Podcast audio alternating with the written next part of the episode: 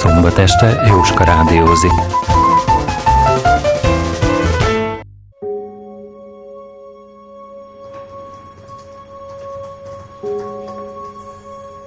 Mrs. Marsnál családi karácsony készül. Megérkezett Barbara, a kisebbik lánya családostul, és az előkészületekben nagy segítségére van Evelyn, az egyik szomszéd. Mrs. Marsh véletlenül meghallja, mint szem, Barbara fia elmondja Marynek, Mrs. Marsh idősebbik lányának, hogy apjának, Sebastiannak szeretője van. A gyászától apatikus Méri hűvös egykedvűséggel fogadja a hírt. Evelyn egy kis macskát hoz ajándékba Mérinek Mrs. Marsh erőtlen ellenkezése ellenére. Barbara fejében megfordul, hogy a férje nem csak ostoba, hanem gonosz is, mert neki egy olyan retikült vett ajándékba, amilyen a szeretője öltözködési stílusába illeszkedik. Délelőtti sétájuk során Barbara elábrándozik arról, hogyan tehetni legalább féltékenyé a férjét Hunter segítségével. Alice Thomas Alice, az ég madarai, negyedik rész.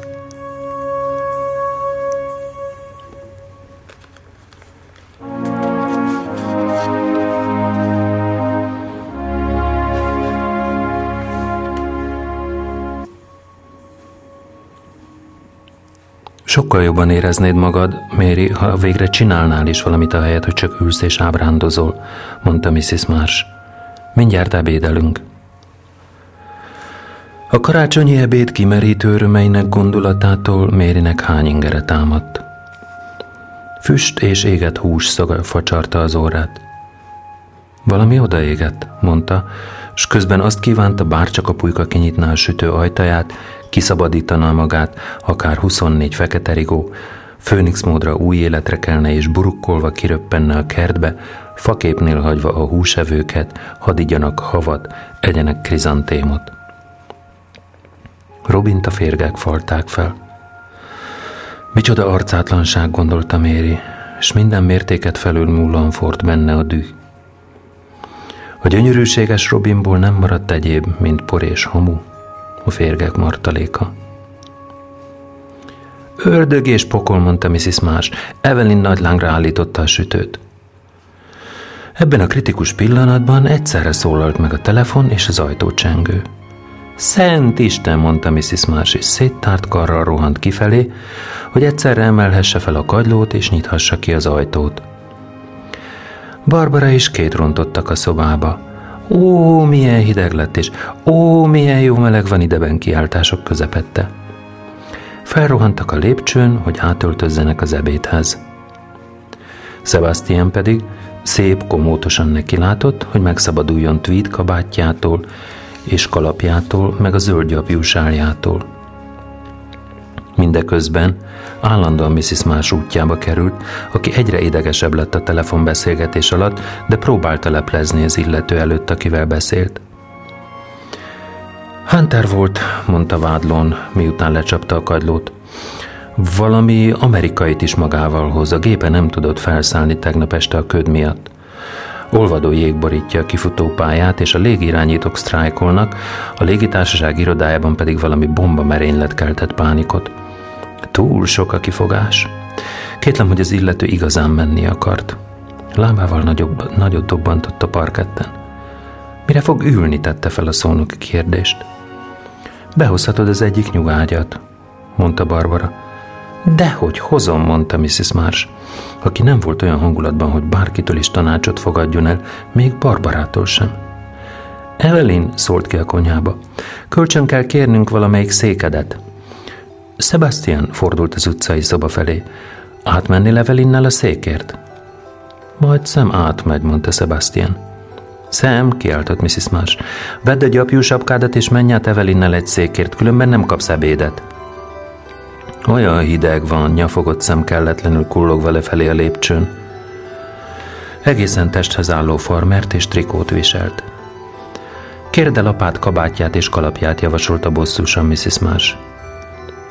Sebastian hihetetlen lusta volt és tapintatlan is, hogy nem gondolta végig, micsoda lehetetlen helyzetbe hozhatja az anyósát, ha a szomszédok meglátják szem zöld haját. Szaladj gyorsan és ne állj szóba senkivel, Evelint meglepően hidegen hagyta szemhaja. Nem tartozott a gonosz vénbestiák közé, gondolta Mrs. Marsh. A művészi beállítottságnak úgy látszik megvoltak azért a maga előnyei. Evelyn, noha nem tartozott a park legfinomabb lakói közé, nem illet rá egészen a nagyon kellemes teremtés megnevezés. Mégis rendelkezett olyan erényekkel, melyek a többiektől hiányoztak. Még évekkel ezelőtt történt, amikor Evelyn és a nővére, azóta már meghalt, ide költöztek, és Méri is hazajött hétvégére. Mrs. Marsh adott nekik vacsorát, mert minden konyha felszerelésük teásládákba volt csomagolva. Meg kell ismerniük a lányomat, erősködött. Kiadónál dolgozik, tette hozzá halkan, és olyan okos, olyan csinos, szólt belőle a titkolt, elégedett anyai büszkeség. Méri későn érkezett, minnyáján örömmel várták. Evelyn és Ivon fáradtan a költözködés hercehurcája után, Mrs. Marsh békésen és büszke önbizalommal. Mikor meghallották az árban a kulcsot, valamennyien kihúzták magukat, letették kávés csészeiket, és várakozóan tekintettek a bejárati ajtó felé, szemüket egy emberi arc várható magasságába emelték. Mikor azonban kinyílt az ajtó, pillantásokat lefelé kellett irányítaniuk, mert Méri négy kézlábra ereszkedve jött be, lehorgasztott fővel, haja előre-hátra himbálódzott. Ennyire azért nem is részeg, állapította meg magán kívül a méregtől Mrs. Marsh, mert az előre hulló hajsátor alól egy rövid pillanatra láthatóvá vált Méri szeme, mely éber volt, és amelyben Mrs. Marsh az értelemfényét vélte felfedezni. Méri aztán ott a földön, az ablak alatt elaludt. Evelyn és a nővére nagyon megértően viselkedtek, de még hetekbe telt, míg Mrs. Marsh ismét képes lett megkedvelni őket.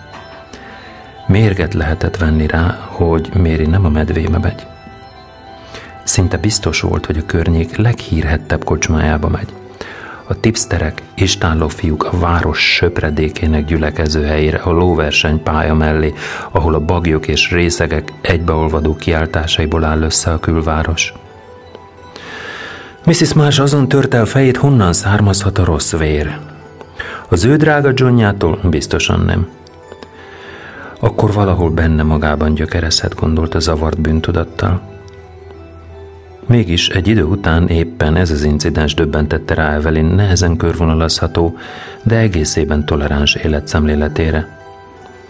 És amikor Méri beállított Robinnal, a bűn varázslatos gyümölcsével, Evelyn volt az egyetlen, aki így szólt. Ó, milyen aranyos kisbaba, milyen édes! A többi szomszéd túlságosan udvarias volt, hogy egyáltalán megemlítse a dolgot, inkább átmentek az utca túlsó oldalára.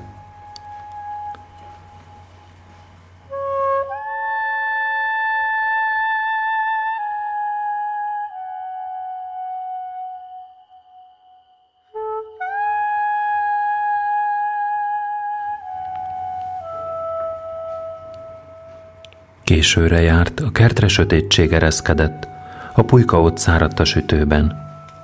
Mindjárt négy óra, mondta Mrs. Marsh. Neki kell látnunk az evésnek. Szemügyre vette az üres üvegek egyre szaporodó seregét, képtelenség volt észben tartani, ki, ki mit ivott. Az utcai szobában a bárszekrény tele volt whisky, rum, vodka, martini és likőr maradékokkal. A sherry is rohamosan fogyott, hat üveggel vett, ebből kettő már eltűnt. Lehetetlen gondolta magában. Maga is kissé a három pohár Bristol krím után. Bíráló szemmel nézegette Barbarát, de megnyugodott. Barbara kirúzsozta a száját, vérvörös ruháján új ezüst öv és Mrs. Marsh elég jól ismerte már, hogy tudja, ha a lánya megcsalt feleségnek érezné magát, hát annak megfelelően öltözködne, slamposan, fantáziátlanul és komoran. Barbara világ életében elvárásoknak próbált megfelelni, bármilyen elvárásokról legyen szó. Milyen nevetséges, hogy két lánya közül az egyik ennyire jámbor, a másik meg ennyire lázadó. Még Méri jelenlegi állapotában is volt valami lázadó jelleg. Méri kitúrta szemet az ablak mellől. Azt kívánta, bárcsak egyedül lehetne. És bárcsak ne jönne Hunter és Mr. Moss. Azt kívánta, bár csak lefekhetne a kertben, hogy később a sáfrányokkal kelhetne ki a földből. Micsoda pihenés lenne. Milyen érdeklődését, minden érdeklődését elveszítette a világ iránt. Egy olyan világ, amelyben Robin meghalhatott. Ostoba, közönséges hely lehet csupán, ahol semminek nincs értelme, neki pedig elment a kedve, hogy tovább időzzön benne. Úgy hallom, megérkeztek, mondta Barbara, és arcszíne sötétre váltott. Szent Isten, mondta Mrs. Marsh. Engedd már be őket, siettette anyját Méri, mert remélte, hogy ezzel megelőzi a kopogtatást. Mr. Moss tetszeni fog neked, tette hozzá, hogy leplezze pillanatnyi gyengeségét. Bizonyára nagyon hálás lesz, hogy vendégül látott kedves otthonodban. Szebb nagyon fog örülni, kezdte a locsogását Barbara. Sohasem volt még alkalma, hogy hosszabb ideig együtt legyen az amerikai kiadójával. Most legalább majd kedvükre elbeszélgethetnek. A keze megizzadt. Jóságos ég megint havazik, jelentette Mrs. Marsh, miközben kinyitotta az ajtót. Kerüljenek beljebb, halálra fagyhattak, adják ide a kabátjukat. Erre, erre, mindenki itt van, nagyon örvendek. Milyen bosszantó ez a repülőgép história. Hát bizony, ilyen a téli időjárás. Szebb, kínáld meg a vendégeket egy itallal. Mary és Sam egykedvűen üldögéltek tovább a hátsó szobában. Megjött Mr. Hunter, kiáltotta Mrs. Marsh kitárva az ajtót, miközben nógató anyai pillantásokat küldözgetett Mérinek, jelezve, hogy elérkezett a pillanat, amikor némi ómodort és vidámságot illene magára erőltetnie. Már sokkal jobban van, mondta Hunternek. Az orvos nagyon meg van elégedve vele. De Méri tudta, hogy ez nem igaz. Az orvos megsértődött rá, amiért minden tudományának ellenállt. Hello, Hunter, üdvözölte a férfit. És Mr. Moss, sukta éneklő hangon Mrs. Marsh, mintha öt éveseket biztatott volna. Hello, Mr. Moss, mondta Mary. Ez itt szem, mondta most már fennhangon, de teljesen reménytelenül Mrs. Marsh unokája felé mutatva. Üdv Mary, üdv Sam, mondta Mrs. Mr. Moss. Hunter kis ilyen hisztérikus rohamot kapott. Az óvodás légkör túlságosan is nyilvánvalóvá vált. Attól félt, hogyha megszólal, csak fukarul, kifejezéstelenül, kurtán tudja majd magát kifejezni. Mary, mondta gyorsan, és odalépett, hogy megcsókolja. Amikor ránézett, valamilyen haraggal vegyes csalódást érzett. Méri valami borongos valószínűtlenséget árasztott magából, úgy hatott, mint aki engedte, hogy a körülmények határozzák meg a külsejét, mint egy apáca, egy rab, egy színésznő. Nem hasonlított egykori énjéhez. Jól néz ki, mondta. Méri lehorgasztotta a fejét. Fogalma sem volt, milyen lehet, hiszen hónapok óta nem nézett bele egyetlen tükörbe sem, de abban egészen biztos volt, hogy jól, semmi esetre sem nézhet ki. Most pedig jöjjenek, itt van Szebb, Bá és két is tessékelte őket Mrs. Marsh. És Evelyn mondta. Aztán már is ebédelünk.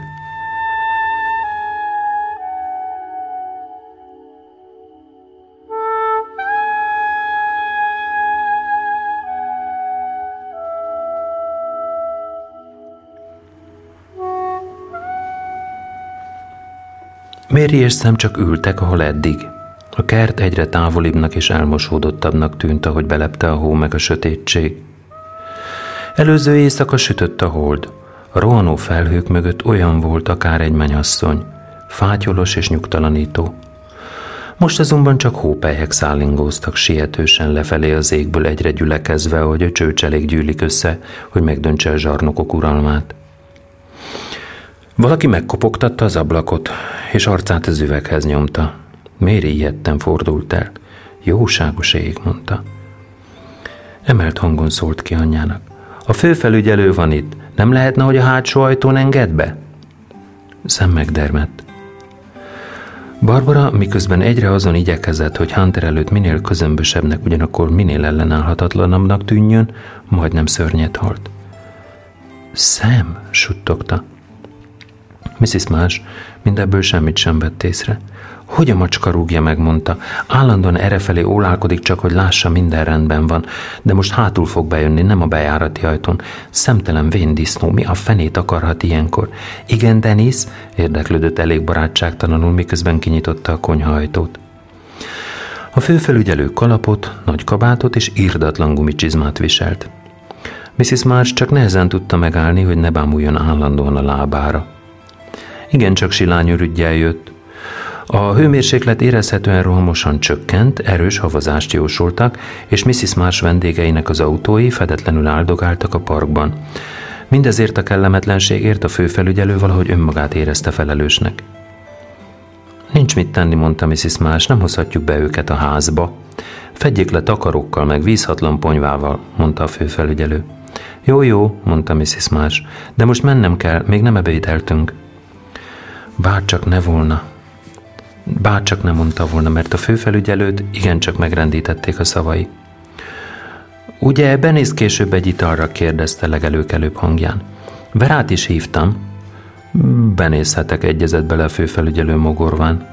Említette az asszony, de csak ha nem havazik nagyon, figyelmeztette.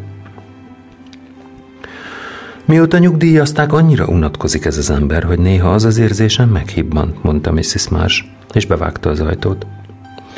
Mi több tette hozzá gyanakodva? Nem értem, miből futja arra a házra rendőri nyugdíjból. Barbara lassan megnyugodott. Azt hittem, vókerék laknak a szomszédban. Nem, drágám, mondta Mrs. Marsh.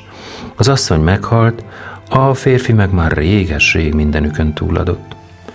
Sajnáltam, hogy elmentek. Remélem udvariasan fogsz viselkedni a főfelügyelő úr előtt, mondta Mrs. Marsh szemnek, és úgy érezte, mintha egy kutyát meg egy macskát kellene bemutatnia egymásnak. Nem kell beszélgetned vele, csak ne káromkodj, és... Nem folytatta. Azt akarta mondani, ne néz rá, mert szem ellenséges arckifejezése épp olyan sértő volt a tisztes középkorú felnőttek szemében, mint a durva szavak. De ez furcsán hangzott volna. Egyszerűen légy jó fiú, mondta erőtlenül. Disznó, mondta szemfennhangon, és ez általában vonatkozott a főfelügyelőre, a nagyapjára, az apjára, az osztályfőnökére és mindazokra, akik megpróbálták irányítani vagy uralni a személyét. Barbara, aki a részeg megvilágosodás egy pillanatában ráébredt a fia és a nővére közti hasonlóságra, most felpattant, hogy számon kérje valakitől ezt a tényt. Mami, mondta, és anyját a konyha felé tuszkolta, becsukva maguk mögött az ajtót. Ebéd, mondta Mrs. Marsh halál megvető bátorsággal, néhány ugyancsak kellemetlen perc után. Erősnek és tetrekésznek érezte magát. Barbara nem volt elég okos a titoktartáshoz, és Mrs. Marsh, aki bűnnek tartotta a titkolózást, nagyon örült ennek. Kisebbik lánya őszinte sérelme és tiltakozása, emberi és tisztán körvonalazható kétségei nem jelentettek számára olyan eláthághatatlan akadályt, mint az idősebbik alattomos és bosszantó elszántsága. Mérin nem lehetett segíteni. Sértő volt és becsmérlő, ahogy kitartóan visszautasított minden vigasztalást, minden szeretetet. Barbara csüggetten feltárta előtte, hogyan jött rá férje hűtlenségére, beszélt fia makacságáról, saját tehetetlenségéről, és Mrs. Másnak mindenre volt valamilyen válasza. Az életnek mennie kell tovább, magyarázta, anélkül, hogy különösebben végig gondolta volna, amit mond. Hisz ez világos volt, mint a nap. Meg kell elégedned a morzsákkal is, mondta. Csak keresd az élet jó oldalait. A szipogó Barbara belátta anyja tanácsának józanságát, némiképp azonban félreértette, mert összetévesztette azzal a gyakori bölcsességgel, miszerint az egyetlen, ami számít, a szexuális beteljesedés, az örömök ez ártatlan, minden bűntől mentes forrása.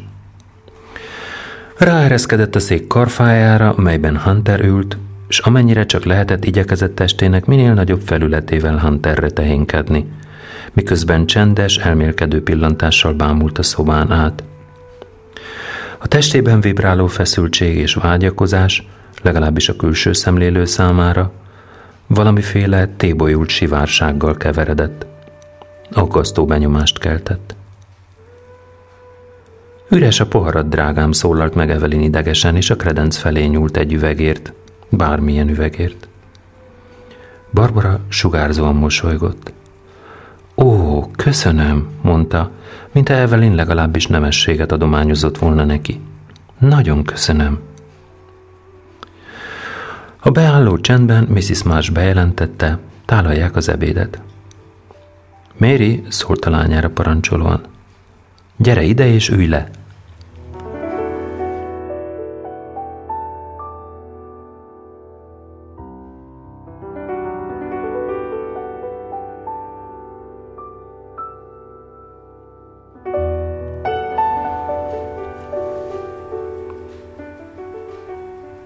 Méri visszatért gondolataiból. A kis macska fakó szeme eső áztatta erdei kökörcsinre emlékeztette. Mancsainak apró párnái a szeder pirinyó golyócskáira. Karmai mind meg annyi tüske. A kisebb, nem olyan éles fajtából, fent a száron a bimbó tövében. Robin általában jobb szerette a vadmálnát a szedernél – Valamelyik évben az egész nyarat málna lekvár főzéssel töltötték. Robin azt mondta rá, imádnivaló. Méri még soha senkitől nem hallotta az ételt imádnivalónak nevezni. Abban az évben volt ez, emlékezett az aprólékos pontossággal, amikor Robin tetőtől talpig összekente magát varjú tojással egy fa tetején, mert egy kötélmászó ruddal le akarta piszkálni a fészket. Nem csupán vidor vandalizmusból, hanem végső soron a varjak érdekében, mert minduntalan beleestek a kéménybe, mindenki jobban járt volna tehát, ha elköltöznek onnan. A kéménybe került kuszagaljak sok bosszúságot okoztak, mert amikor Méri először gyújtott, gyújtott tüzet, nyirkos, szürkés-sárga füst gomolygott elő a kandallóból. De még ennél is rosszabb volt kinyitni az elhagyatottság szagát áztató házat, és csapdába esni, mert a fehérre meszelt falakon kétségbe esett szárnyak kormos mintázata ötlött szembe, és ebből nyilvánvalóvá vált, hogy valahol egy kidobásra váró madárhullának kell rejtőznie. A varjak elég ostobák voltak, hogy beleessenek a kéménybe. Sőt, olyannyira ostobák, hogy kijutni már nem is tudtak. Buta madarak, gondolta Méri, és tudta, hogy nappali fényben túlláthatna a hegygerincen, láthatná a messzi fák varjúfészkekkel zsúfolt lombjait, de Robin soha többé, se fán, se földön. Micsoda őrültség, mondta új keletű hitetlenkedéssel. Jobb lenne, ha kivinnéd innen ezt a macskát, mondta az anyjának egyszerre fáradt bizalommal tenyerébe nyomva az állatot. A konyhából sokkal jobb helye lesz. Sitz innen. Meliszibb földjét most jég borítja. Vaspántként szorítja át Robin jéghideg csontjait, rejtegető sírját. Körül a mezőfüve ezüstzöld, a hegyet borító páfrány vörhenyes, a fák kopárra fosztva akár a halott madarak, csak a fekete tiszafa és a róka színű bükk kivétel az élő sövény között. Méri elégedetten gondolt rá, hogy most a sövény is száraz, és dércsípte lehet. Oda minden nászi pompája. A nyári napok aranyos, lomha békéje. Az a lakodalomra felékesített sövénykerítés sok mindenért felelős. Rajta gördült ki a halottas kocsi és a virágillattal terhes porfelhőben. A régmúlt időkben ilyen tájt a falubeli legények botot ragadtak, kis kalitkát fontak, és neki készülöttek a 26. hai ökörszeműzésnek az élősövényben. Micsoda szomorú indulatokkal teli istentelen nap is karácsony másnapja. Az a sok nevető vad fiatalember, amint diadalmasan körbehordozzák a határban azt a halott, kalitkába zárt madarat, hogy aztán elhantolják a temetőben, imigyen kiengesztelve a jövő évi balszerencsét és a szegények etetéséért megkövezett Szent Istvánt. Karácsony másnapján aztán az egész lakosság meglehetősen kába, elterebélyesedett, émelyeg, másnapos és rossz kedvű a hirtelen kiúzanodástól és a bőség csömörétől.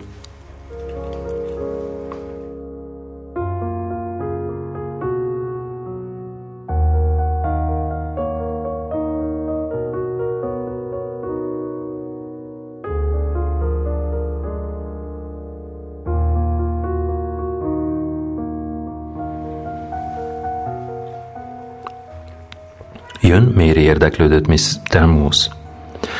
Fesztelenül viselkedett, és szemmel láthatóan meg sem fordult a fejében, hogy netán zavarja ezt az egész családi színjátékot.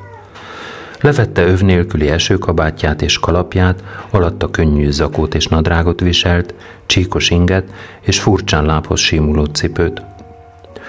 Utolsó találkozásuk óta, mintha megöregedett volna, és ez nem állt jól neki. Mint valamennyi honfitársa, ő is fiatalságra, baseballra termett, meg arra, hogy az Atlanti óceánban úszkáljon. Beefsteken és tejen táplált vonásai elmosódtak a pegyhűt bőr alatt. Ragyogó fogsora valahogy idétlenül hatott kezdődő tokájának lebernyegei fölött. Méri a gondolataiba merült. Fúj, most fúj az északi szél, megjön egyszer a hó is. A tél, s mit kezd akkor a vörösbegy? Igazán jó színben van, mondta Méri. Pedig nem volt szokása, hogy az embereket külsejükre vonatkozó megjegyzés kíséretében üdvözölje. A vadat kémlelő szoká, vadász szokta felmérni gondolatban annak súlyát. Maga is remekül néz ki, mondta Mr. Moose felületesen. Nem nagyon kedvelte Mérit, aki egyszer kifejtette neki a béli véleményét, hogy hatalmas hazája eretnekségen, népírtáson és pénzsóvárságon épült, amit az amerikaiak a maguk részéről vallásos idealizmusnak, bátorságnak és vállalkozó szellemnek neveznek. Mostani Mérire vonatkozó megjegyzését maga sem tartotta helyén valónak. Hunter Méri fülébe sugdosott, amint egy pillanatra elidőztek a halban, Sajnálom, mondta. Londonban hagyhattam volna, de ez a lehetőség fel sem merült benne. Hát persze, mondta Méri. Ezt még ő is belátta. A karácsony nekik is szent. Hunter kuncogott. Mindkettőjük szeme előtt ugyanaz a kép jelent meg az amerikai karácsonyról. Gazdagság, kibékülések, könnyek, hó, siker, érzelmek, prémek és fenyőfák, mennyei ragyogással csillogó-villogó kirakatok, zsúfolásig telve az eladásra váró árutömeggel. Mrs. Marsh elnézően, noha kisé idegesen mosolygott. Soha nem értette ostoba tréfáikat, de örült, hogy Mérit nevetni látja. Most is felmerült benne, hogy már nem először, vajon miért nem házasodtak össze? Mindig olyan jól megértették egymást. Neki látott, hogy mindenkit sorjában felállítson, hogy székeiket odatolhassa az asztalhoz. Kínos, zavart keltő feladat volt, és egy pillanatig azt kívánta, bár csak ugyanúgy néhány taps szóval szétrebbenthetne mindenkit, ahogy a madarakat szokta. Ennyi ember még jobban feldulta a szobát, mint a sok ajándékpapír és szalag. Játékosan unszolta, irányítgatta őket – Evelyn, te ide ülsz, Szeb és Mr. Moss közé. Hunter maga Báj és Mary közé üljön. Két szem, ti a lépcsőn fogtok enni. Ekkor történt, hogy Mr. Moss személyiségének eddig nem gyanított, ugyanakkor teljes ellenszemvel fogadott aspektusát tárta fel. Ugyanis szerette a gyerekeket. A kisgyerekek iránti rajongásában még a télapón is túltett, sőt, felülmúlta ebben a vonatkozásban az olasz pincéreket is – a szavazónapjukon sürgőforgó politikusokról nem is beszélve. Két semmi esetre sem ücsöröghet a lépcsőn jelentette ki. Ha nem megy másként, ő majd ölbe veszi. Szemért, mintha nem lelkesedett volna ennyire. Mrs. Marsh legszívesebben fejbe csapta volna a tálcájával. Nincs elég hely, tiltakozott. Ugyan kérem, mondta Mr. Moszkereken. Egy ponton odáig ment, hogy kis hölgynek titulálta kétet. Mrs. Marsh beadta a derekát. Elveit olyannyira feladta, hogy képes volt diványpárnákat letenni a földre a gyerekeknek. Szemet mégsem lehetett egyedül a lépcsőre száműzni, noha ő a maga részéről boldogan ment volna. Mrs. Marsh soha nem volt oda az amerikaiakért, különösen a nagy katonai parádék óta. Azok a furcsa színű egyenruhák, az az undorító rágógumi, a konyhában tálalok, mondta egy kedvűen, mit sem törődve azzal, hogy ki mit szeretne, vagy miből mennyit. Azt esznek, amit kapnak, mormolta Evelynnek, aki tébolyult elszántsággal igyekezett átmászni Mr. Mawson, hogy segítsen. A szorosan összezsúfolt fejek és a csinos bútorhúzat felett imbolgó zöldséges tálak és fortyogó szószos kancsók gondolata önmagában is elég vérfagyasztó volt. Szem kivételesen nem volt éhes.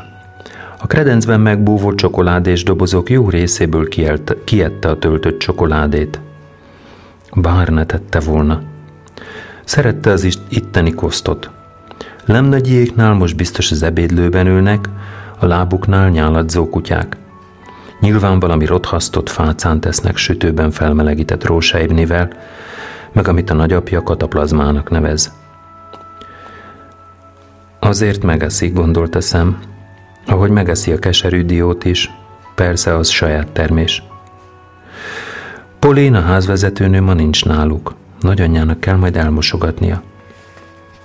Rendszerint Polin végzett minden konyhai munkát, de szem még véletlenül sem látta soha, hogy a nagyanyja akár egy újjal is hozzáért volna.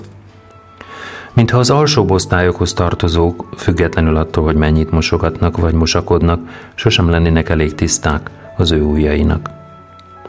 A fajtiszta kutyák bezzeg ott alhatnak az ágyában, egyre másra nyalogatják barna foltos kezét. Mr. Moss és két a költészetről társalogtak. Sam felkapta a fejét egy Tennyson vers említésére. Marihuana a körül árkolt házban. Ezt vélte hallani. De minden érdeklődést kiveszett belőle, mikor kiderült, hogy egy Mariana nevű nőről van szó.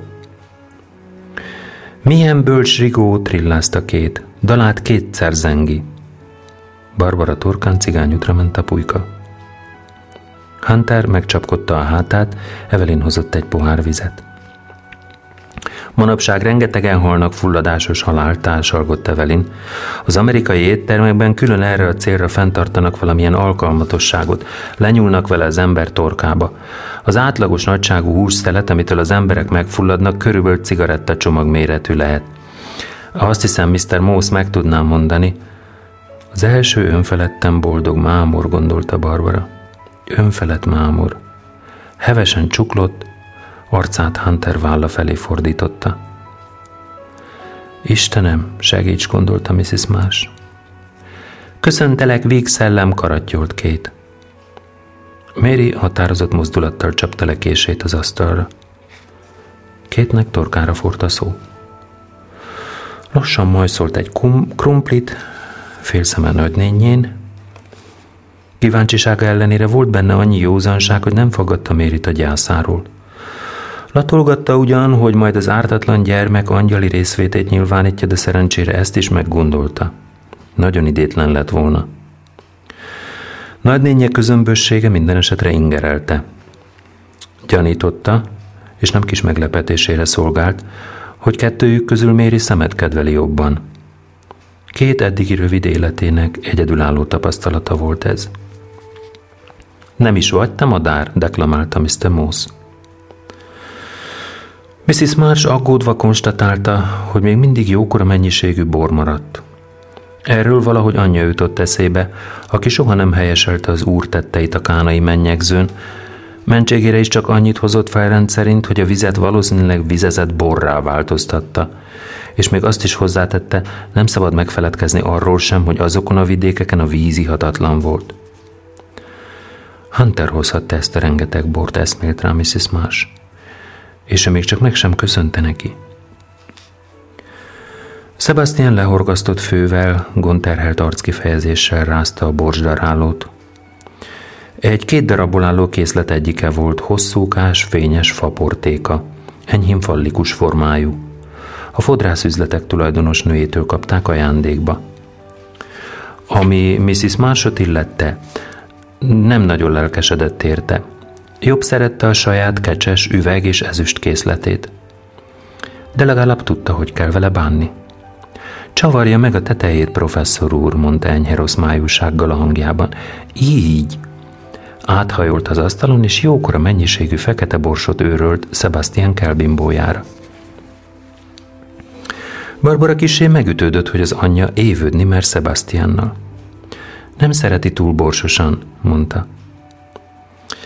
Evelynnek az volt az érzése, a parti valahogy félre sikeredett. Fogta a robbanó bombonját, és egyik felét Hunter felé nyújtotta. Húzza meg! A papírsapka a férfi áfonya mártásába pottyant. A viccet rejtő darabka azonban Evelinnél maradt. Egy-kettőre széthajtogatta, levegőben repül és borotválkozik. Mi az? kérdezte jó hangosan, a többiek legnagyobb elképedésére. Egy szőrös repülőgép. Jaj, ez jó volt, kiáltotta Mrs. Más tettetett vidámsággal. Ide figyelj, két, milyen az éhes bálna? Zabálna, felelte két engedelmesen. Mr. Moss zavartan pislogott. Ki az abszolút sovány? kérdezte villámgyorsan Evelyn. Két lekicsinylő pillantást vetett rá. Aki a hasát szappanozza és a háta habzik. És mitől pirul el a rák? Attól, hogy beledobják a forró vízbe, vágta rá Evelyn. Nem, felelte két. Attól, hogy meg, meglátja a Queen Mary fenekét. Mrs. Marsnak eszébe jutott anyja egyik sikamlós vicce. Miért olyan Viktória királynő, mint egy virágváza? De ahol férfiak is jelen voltak, nem lehetett elmondani. Az anyja is csak engesztelésül szokta elmesélni nekik. Ritka élvezet volt ez. A serpenyőket sikáltak, zoknit stoppoltak. Csak úgy, mint a rendszeres időközökben székelő parlamentről szóló vicc is. Az ilyesféle dolgokra a Mrs. Más csak is karácsonykor emlékezett vissza. Anyjára, a viccekre, a katonazenekarra, meg a birka húslevesre, a szágó pudingra, a mindenkori keddi vacsorákra. Hirtelen úgy érezte magát akár egy matuzsálem. A mindennapi élet oly sok változatát megélte már – Járt hosszú szoknyában, majd rövidben, aztán ismét hosszúban, majd megint rövidben. Használt rézüstöt, súlykot meg mosódeszkát. Aztán autogejzírt állandó meleg vízzel, később pedig mosógépet. Régi módi tűzhelyen melegedő vasalóval kezdte, és most takaros masinája ott lapult a szekrényben az összehajtható vasalódeszka felett. Pelenkák, vászonlepedők, ingek és terítők vége láthatatlan sorát felváltotta a pamut és a műanyag, meg a csavarás nélkül száradó holmik sokasága. Az ósdi konyhai tűzhely után meg kellett szoknia a gáztűzhelyet, most pedig itt ez a tiszta villanytűzhely. A szóda és a zöld kenőszappan helyébe zsíroldó folyadékkal teli műanyag flakonok léptek – Annyira nem volt ostoba, hogy sajnálkozzon a dolgok ilyetén fordulatán, viszont vénséges vénnek érezte magát. Pedig mai szemmel nem is volt öreg, gondolta hitetlenkedve. Csupán egy korosabb honpolgár. Úgy érzem magam, akár az Úristen öreg anyja gondolta belezavarodva az idő furcsa játékaiba. Mit csinálsz, ha az órod sztrájkba lép? kérdezte váratlanul szem. Csak két tudta a választ, de szerencsére nem készült fel, hogy közzé tegye. Barbara túl jól ismerte szemet, hogy tudja, a vicc családi felbojdulást eredményezne, ezért fenyegető tekintetével számtalan büntetést helyezett kilátásba, ha folytatja. Mrs. Mars gyorsan felállt. Habos piskóta vagy karácsonyi puding? kérdezte. Ezt nem ismerem, mondta Evelyn. Úgy értem, habos piskótát vagy karácsonyi pudingot akartok, mondta Mrs. Marsh. Evelyn igazán együgyű tudott lenni néha. Jó lesz, ha igyekszünk, mondta, Denis és Vera bármelyik percben itt lehet. A fejét a falba tudta volna verni, amiért meghívta őket. De a helyzet az, hogy valóban együtt érzett velük. Nyugdíjas, magányos emberekkel, a csemetéjük meg, ahogy ők nevezték, valahol valamilyen forrongó országban mérnökösködött. Mrs. Marsh mindenki elő üvegtányérokat rakott, közben néhány csepp frissen olvasztott konyakos vaj szebb kardigányára csöppent. Morogva szárogatta fel, ahelyett, hogy egy-kettőre elfeledkezett volna róla, ahogy a minden más normális férfi tette volna. A konyha látványától visszaborzott Mrs. Marsh. Úgy festett, mint egy tömegszerencsétlenség helyszíne, nem egy karácsonyi ebédé. Evelyn minden előzetes tisztogatás vagy szétválogatás nélkül egyenesen a mosogatóba rakta a tányérokat és vizet eresztett rájuk. Pulyka maradványok, zsírfoltok és töltelék foszlányok úszkáltak szánalmas összevisszaságban a víz tetején, köztük összetépett bombonos papírok. Félig telt tálak és üvegek leptek el minden belátható felületet. és az eredetileg csak a puding melegítésére hivatott gőz egészen betöltötte a helyiséget. Még a halba is kiszökött. Ebbe a káoszba fog belépni a főfelügyelő feleségestől. Mrs. Más ismerte már ennyire. Mintha soha életében nem hallott volna utcai bejáratokról. Nyilván ahhoz szokott, hogy a kora hajnali órákban ajtóstól roncson az emberekre, gondolta Mrs. March igazságtalanul. Megnézte, be van erre teszelve a konyhajtó. Ez egyszer még a főfelügyelő is betartja majd az illemszabályokat, határozta el. Barbara könyörgött a lányának kénytelen kelletlen a segítségére szorulva. Hozd rendbe az utcai szobát, és tedd fel a kávét. Majd én megcsinálom, mondta készségesen Evelyn. Nem, mondta Mrs. Marsh kissé talán hangosabban, mint szerette volna. Te csak pihenj és beszélges Mr. Mosszal. Végül Hunter vállalta magára a rendcsinálást. Csodálatos munkát végzett. Mrs. Marsh tisztelettel bámulta, és azt kívánta, bár Sebastian egy kicsit is hasonlítana rá. Eltette a Stiltont meg az apró süteményt, nem kínált meg vele senkit, csak morzsálnának. Különben is biztos volt benne, hogy mindenki eleget evett, kivéve Mérit, aki csak turkált az ételben, mint egy gyerek. A pulykát a krumpli alá rejtette, paszternákot és a tölteléket meg egyáltalán nem is kért. Később innia kell majd egy kis tojáslikőrt, véste emlékezetében Mrs. Marsh. Evelyn Sebastian mellett ült a díványon, aki Hunternek magyarázott valamit a munkájáról. Evelyn elképedve hallgatta. Szebb ragaszkodása a köznapi nyelvhasználathoz és a kifejezés abszolút tisztaságához tökéletesen érthetetlenné tette társalgását a köznapi emberek számára.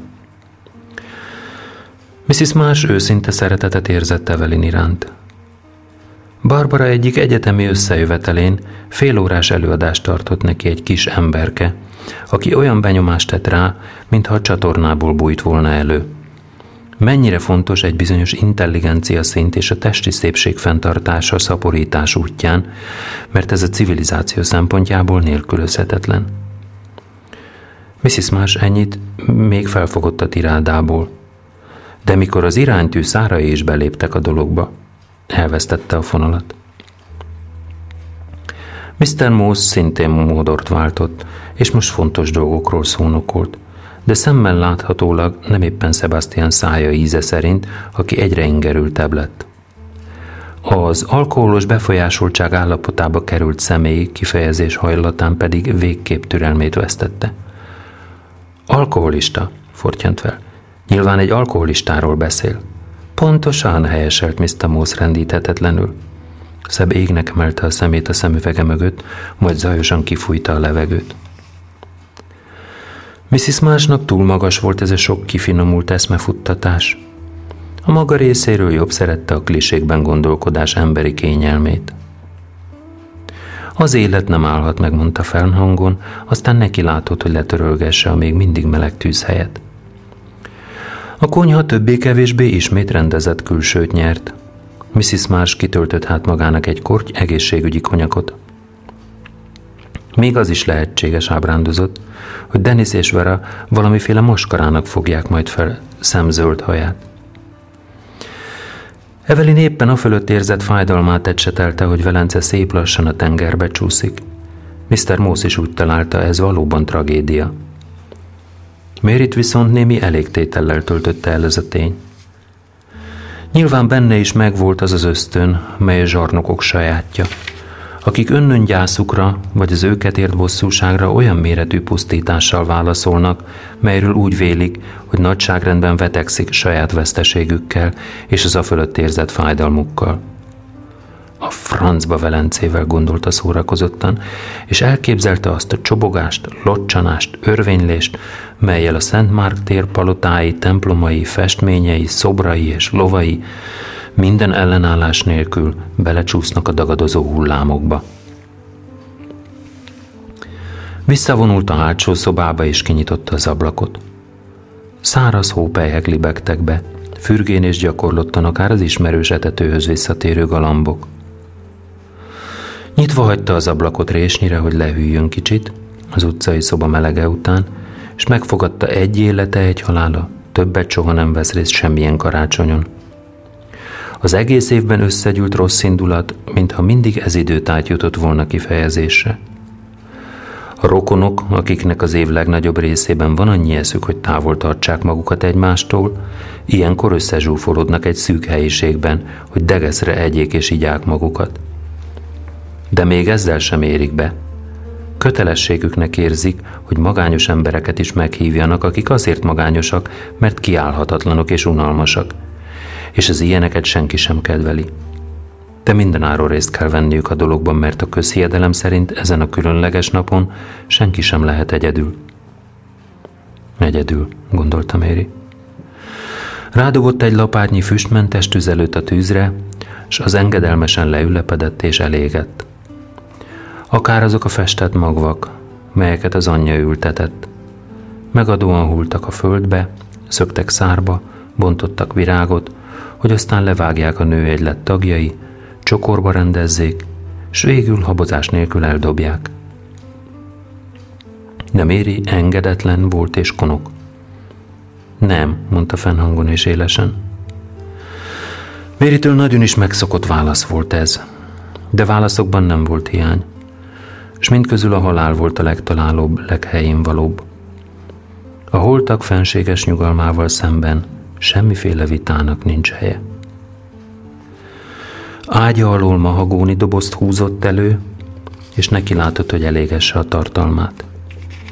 Leveleket, születési és halálozási bizonyítványokat. Fénykép nem volt köztük sok. Mérit mindig szorongással töltötték el a fényképek.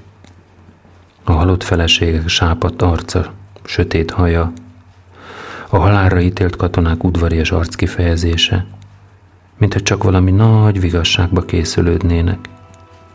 Néhai gyerekek mohó, félelmet nem ismerő mosolya, ahogy átsugárzik a régmúlt idők napsugarain. Gyermekrajzokat húzott elő, és leveleket. Lehunta a szemét, majd visszatette őket. Az efféle dolgok számára sehol a földkerekségen nem voltak megfelelő nyughelyben. Méri fejében még az is megfordult, talán meg kéne ennie őket. Mert annyi már bizonyos, ha egyszer eltávozik innen, ezeknek a holmiknak is velük, vele kell menniük. Kérte át? kérdezte Hunter meglehetősen kényelmetlenül az ajtónyílásból. Már elfelejtette, hogyan szokták tömni a vidéki háziasszonyok városból érkezett vendégeiket, mintha legalábbis éjjel-nappal a sivatagban utaztak volna. Méri feléje fordította az arcát, de Hunter elkerülte a tekintetét. Jóságos ég, dehogy kérek, mondta Méri derűsen. Hunterben felengedett a feszültség. A tűz fénye fura varázslatokat tud űzni, különösen ha alulról világít meg egy fehér arcot.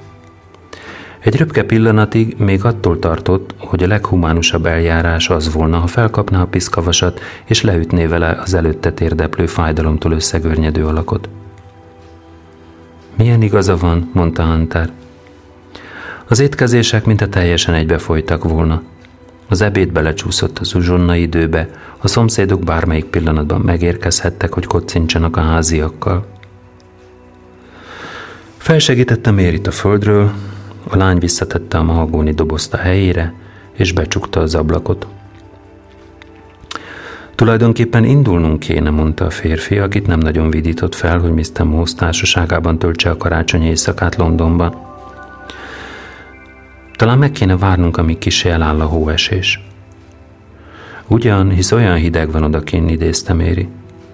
Eldúdoltak közösen néhány taktust egy dalból, lángra lobbantva Barbara végtelenül könnyen felbújtható féltékenységét.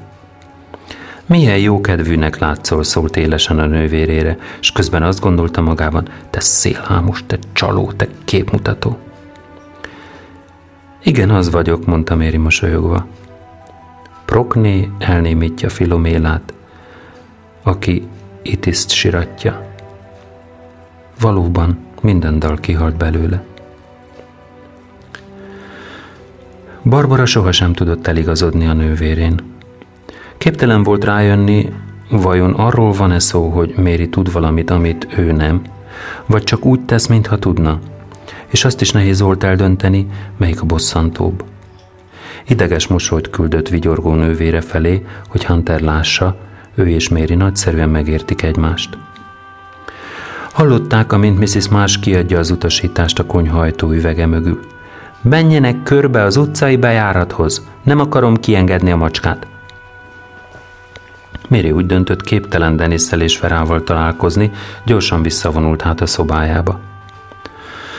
Hunter azt kívánta, bár csak vele tarthatna, bár, ami őt illette, különleges érdeklődéssel viseltetett a rendőrök irányában, de nem a főfelügyelők iránt. Persze az egyenruha izgatta a fantáziáját, bár a rendőröké nem volt olyan pompázatos, mint a gárdistáké vagy a tengerészeké, mégis külön volt a spanyol pincérekénél, ami ezekben a kemény és spórolós időkben mégiscsak jelentett valamit. Kinyitotta az ajtót. Ejha, mondta, mikor meglátta, milyen sűrűen hullik még mindig a hó. Kurva idő, mondta Denis egykedvűen, minden obszcén szándék nélkül, s közben levetette a kabátját. Milyen jó meleg van itt, mondta Vera, a világos felé pislogva. Hol van a macska? kérdezte a főfelügyelő egészen ámulatba ejtve Evelyn nyomozói képességeinek eme csalhatatlan bizonyítékával. Hiszen mindvégig annyira titkolta a cicát. Hallottam, amint hívogatja cic világosította fel a leesett álló Evelint. Hangja szigorúan csengett, de kedves volt. Én ajándékoztam Mérinek, mondta Evelyn bűnbánóan. Remélte, hogy a főfelügyelő nem kérdezi meg, hol tett rá szert, mert biztosra vette, hogy azonnal figyelmeztetné, bármilyen talált tárgyat rögtön le kell adni a legközelebbi őrszobán. Magam a kutyákat szeretem, közölte Evelinnel, aki ettől még kényelmetlenebbül érezte magát. Elképzelte, amint valami hatalmas, szürke, nyáladzó, vörös szemű farkaskutyával sétál Instead főutcáján. A szomszédok meg a világért nem engedik, hogy kutyát tartson. Kutyáról hallani sem akarok, mondta Vera ellentmondás nem tűrően, és Evelyn fellélegzett. Akkor hát a felesége nem engedi.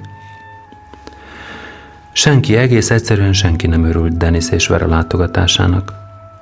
Még két is, aki pedig mindig boldog volt a potenciális hallgatóságra lelhetett, rögtön látta, hogy minden költői érzék híjával vannak.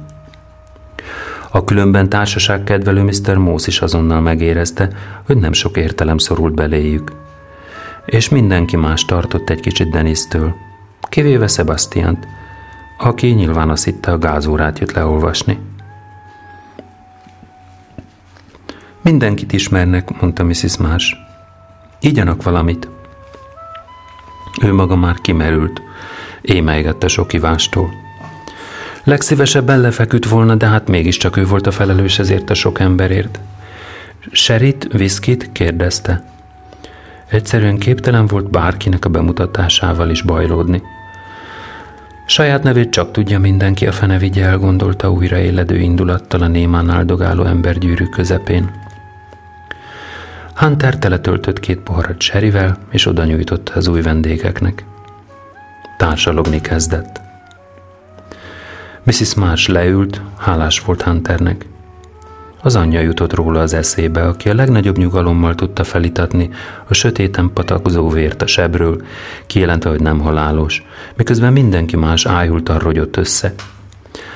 Aki a legnagyobb veszély esetén mindig azonnal megjelent, ahol kellett, akár a kora hajnali órákban is, és még csak lesevette a kalapját, már is helyreállt a rend. Számítani lehetett rá, gondolta Mrs. Marsh, ahogy Hunterre is lehet. Ezzel szemben Sebastian, és a kabarékból ismert anyósi méreg csak úgy sütött a feléje küldött pillantásából.